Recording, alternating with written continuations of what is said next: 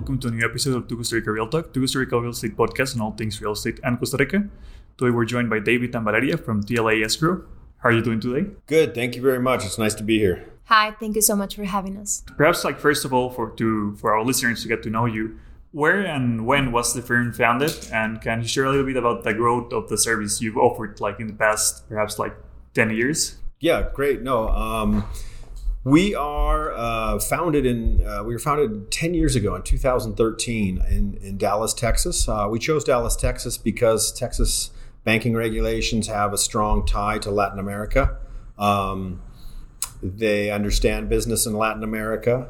Um, and with the treaties that the United States has with several Latin American countries, Mexico, Costa Rica, and other countries, uh, it was just a fit for us uh, to set up a regulated escrow company there uh, that provides escrow in a very formal, regulated manner, um, which we thought was best for a very professional escrow services to service Latin America.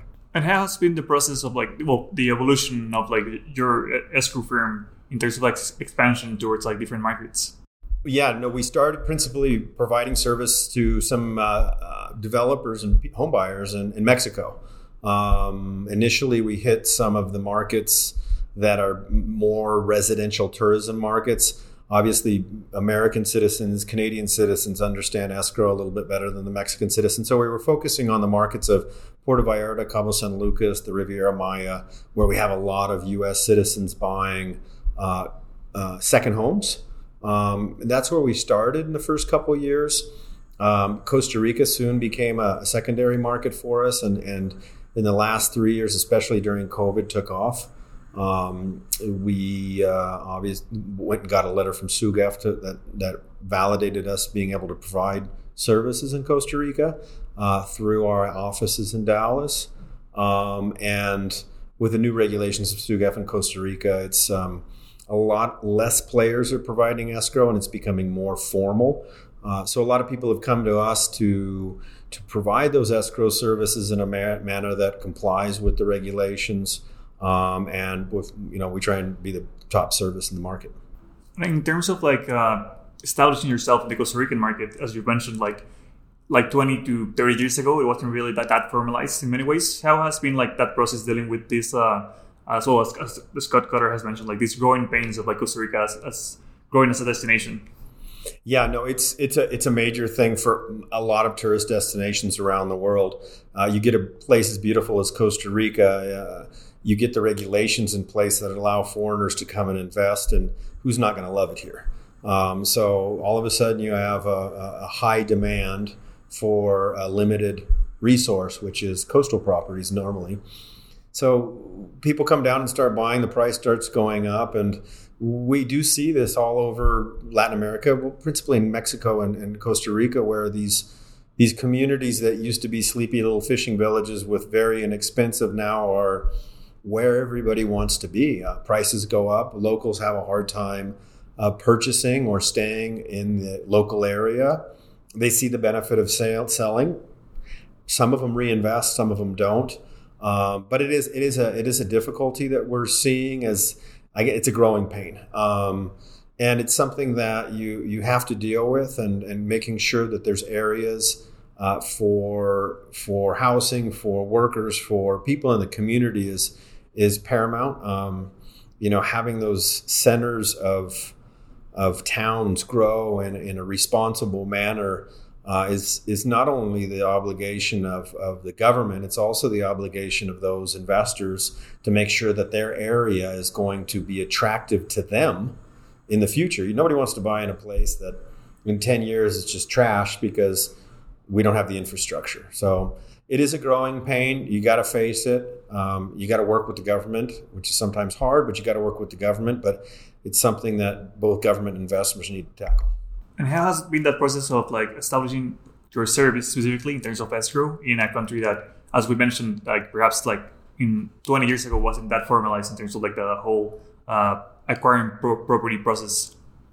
Yeah, well, so um, the late 90s and early 2000s, we saw, you know, Mexico and a lot of other Latin American countries and virtually all over the world, uh, free trade agreements uh, starting to to be signed, and, and those free trade agreements trade agreements were basically to promote uh, trade between the countries, um, including the tourism trade. Um, and we saw a boom in, in, in property and tourism um, acquisitions starting in the late 90s to 2000s.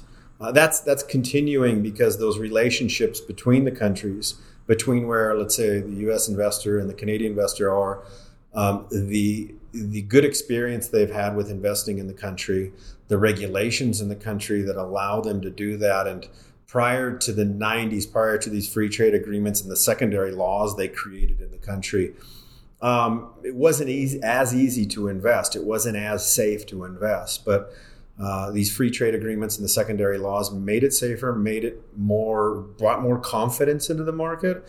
And as soon as that confidence got to a level, we saw the we saw the you know critical mass and the boom of people coming in. And still, it's like a process that keeps going in a way. As for for example, in U.S., many escrow agencies uh, offer title insurance. Mm-hmm. Uh, what's the status of like uh, for our listeners of, of uh, title insurance in Costa Rica, which I know it's not really as uh, seamless as in the U.S. Talking about escrow, it's you kind of hand in hand in the U.S. talk about title and title and escrow, and what they mean by title is title insurance. Um, so, a title company in the U.S. is principally going to be selling a, an insurance policy, a title insurance policy. That's where the majority of their income comes from. The escrow is a secondary thing they do, is where they hold the funds and disperse the funds. Um, that's it's a little bit different in Latin America the idea of title insurance has not taken hold. Uh, in the United States, you won't do a le- okay. In the United States, you're going to about have about 90% of the real estate transactions done that are financed. Uh, and no bank's going to finance a transaction without having an insurance policy saying that if this title is no good, somebody's going to pay me. In Costa Rica, I think it's about 90% or more of the transactions are done in cash. So there's very few lenders. And without the lenders, they're not asking for title insurance. Um, is insurance a good thing? I think insurance is a great thing. Uh, it hasn't been a requirement, though, because there is not a really heavy lending market that would require it. I mean, if I'm going to lend you money and you say my title's good, I'm going to say, well, go get an insurance policy. You pay the policy. So if anything happens and you can't pay me, you get thrown off your property, at least I'm going to get my money back from the loan. Uh, until lending becomes a, a real uh, requirement or the, principal way of acquiring property in Costa Rica, I don't think we'll see the title insurance take off. But once banks start asking for it, we will. How have your services evolved in the last five years? Also, considering Costa Rica is currently in the process of like, well, new regulations have uh, arisen in the last couple of years, and it's like in constant flux. The relationship of like legislation and like uh, its boom as a development and investing destination we, we deal with different regulations in different countries. Um, over the last, let's say, five years, 10 years, the, the, the, big regulations that we've all had to look at, and every country's looked a little different at, uh, is the anti money laundering regulations. These are important regulations that, put, put, that were put in place and that we all have to abide by. So each country and sometimes different institutions like banks have different requirements. It's being flexible, understanding that these requirements are good for the market, they create a solid market. Um, you know, we don't want to get into a situation where we're working with people that aren't doing the right thing. Um, so we welcome them, um, but we understand that it's a constant. Uh, we need to be constantly on top of the regulations that have changed. We need to be working with our partner agencies, uh, the law firms we work with here in Costa Rica, the banks to make sure that everybody understands what needs to be provided to meet those new regulations and change them as they change. And how does that that well this current environment relates to the services you've offered? The services we've offered. I mean, initially it was uh, back in the day we could do escrow with just basically signing an escrow agreement. Uh, today we we the KYC, the know your client information, the anti money laundering forms that need to be filled out, the identification of the parties. It's become more. There's more of a document trail we have to do. There's more of uh, filings we have to do. Um, so the evolution has been from being a very simple transaction to being a simple transaction that just needs a little bit more documentation. Have there been any challenges, like particularly relating to the Costa Rican market? Well, there's there's always challenges. I, it's kind of the fun thing of doing business. How do we get to the next level? Um, the Costa Rican market, um, I think it's it's a great market. Uh, I think uh, I think everybody's on the same page that you know having investors invest in the right way, um, having a society that uh, is in agreement with the investment, uh, everybody working together to promote tourism, to promote um, investment. If if that's what works for everybody, uh, there's going to be challenges. So we'll, we'll have to face those challenges and deal with those challenges as they come along. Questions of overgrowth, uh, sewage, water treatment, those types of things. They're always going to change, always going to be need to be dealt with as they come up. And in terms of specifically your operations, do you think your location in the U.S. have give, has given you like any particular advantage in terms of like dealing with buyers and sellers in the Costa Rican market? So Thomas Title, um, which is the precursor to TLA, Thomas Title Latin America, um, yeah, is a, is an escrow was an escrow company. was sold a couple years ago, but is you know the trajectory of escrow in the United States is is ample. There there's there's ample legislation. They, uh, you know, it's been dealt with. There's software systems. There's there's actually careers that you can go into in universities that are for escrow and finance. Uh, so you know, there's teachers that give classes on their real estate agent classes that you have to get licensed in the United States, have to understand how escrow works. So there's an abundant uh, pool of information and systems that have been in place for this isn't something that was just created yesterday. It's been in place for over 50 years. Um, these institutions allow us to take that and create best systems for operating in other places. Obviously, we have to adopt, adapt it to the country, but it, it gives us the the the systems we need and the history we need to be able to provide a, a service. What steps does uh, TLA take to ensure that clients' uh, personal information is protected still while still fulfilling like the compliance requirements? Obviously, when we the process starts with either an agent or an attorney or closing person saying, "Hey, I've got a buyer and seller that are entering into a deal. They want to deposit money in escrow until closing. Um, that we generate the file and ask for what we call the KYC documentations, the know your client information, and the anti money laundering forms. The parties provide those forms, and some of those forms are confidential information, which are declared as confidential information. So we can have the one side or the others put those into a file, into a share file with us that are kept confidential for the client. There are other documents that we as an escrow institution have to keep and keep confidential unless an authority asks for them. Um, but we do it in a way that each individual party can put those uh, files into a place, into a share file that the other parties don't have access to. I know when I bought and sold real estate, I don't know the buyer sometimes, I don't know the seller sometimes. Um, I would prefer that they didn't have all of my identification, all of my information. We make sure that that information is separated as necessary, but also provided as necessary when the forms that the government requires um, need that information. And what additional measures have uh, have you implemented in terms of like uh, cybersecurity and like uh, the current like digital ecosystem of like property acquisition? Oh, so cybersecurity is a big one right now. That's uh, we probably hear of weekly or minimum monthly uh, uh, attempts. Um, we have a robust system. We have a dual authentication system that requires dual authentication in order to get into the system. Um, we also uh, have some other systems in place, like the share file, that uh, allows access to only the person who initially opens the file. Um, we call our clients uh, before releasing funds to make sure that the funds are going to that client and, and banking uh, regulation, or excuse me, banking information hasn't been changed. Part of our regulations in Texas require that a third party provider uh, trains monthly our staff on cyber fraud. So we get an email uh, once a month from this company, and we have to go through a course. And then there's a test at the end of the course, and every single person in the office takes it. Uh, and what it does is it gives us month to month new things that are happening within cyber fraud and how to avoid them. So it's not just the directors being trained in this, it's every single person in our staff has to take that class monthly. And perhaps to round off the podcast, I wanted to ask you about what sets apart TLA in terms of like escrow services uh, in Costa Rica's uh, luxury market.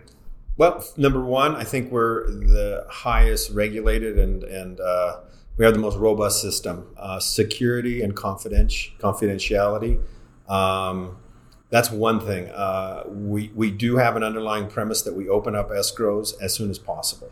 Uh, if not within the hour, within the same day, we get those escrows open. So, you know, uh, being regulated and having all of the security measures in place is number one. The customer service with getting those escrows open is number two, and number three, follow up. Uh, Valeria here is uh, is is our representative locally, and if there's any question that an an agent has, or a bank has, or an attorney has, there's face to face meetings she can do. There's calls uh, just to make sure that you know the things that might hold up a transaction are resolved in the quickest possible time. So regarding a market that's still like kind of like figuring itself out, uh, how do you how's the process of relating to agents and like banks and institutions that are still starting to deal with like uh, escrow services?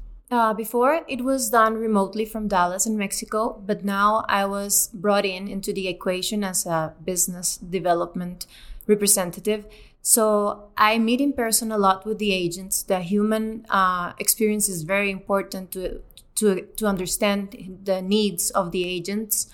Also, I meet with the bank executives, uh, with the lawyers. Also, lawyers are a very key, important uh, player in the equation.